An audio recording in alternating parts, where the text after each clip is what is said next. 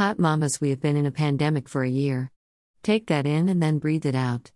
I don't know about you, but I can't believe it's been a whole year. So much has happened in that time that one blog post cannot capture. One of the biggest changes I've seen is in my relationships with friends and families. I don't know about you, but I've discovered that I take time for granted. There is always time to visit with people, talk to them, check in on them, see them. This year proved that is not true. You should cherish every moment and make time for those you love.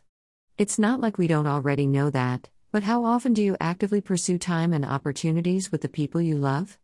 I spend a lot of time with the people I love, but I noticed I've been distracted and not necessarily present in those moments. It's funny how it took a whole shift in the world to make some of us take a good hard look at how we spend our time. Working from home allowed me time to check in on people and to be present in moments I would have had to rush through trying to get back to work. Who would have thought that in a pandemic I would have made solid friendships that would help me get through some of my darkest moments?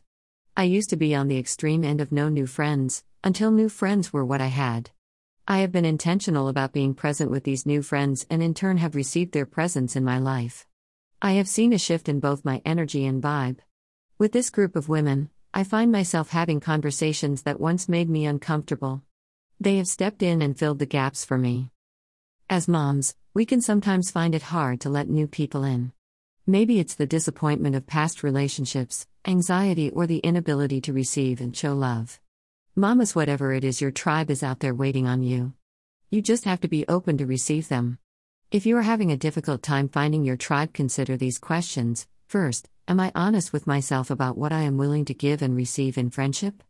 Secondly, are my past or current relationships blocking me from accessing other relationships meant to elevate me? Thirdly, have I done the healing work to trust and allow people into my life?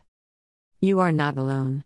It's time to ask for discernment and gather the tribe meant to help us on this motherhood journey. Godspeed.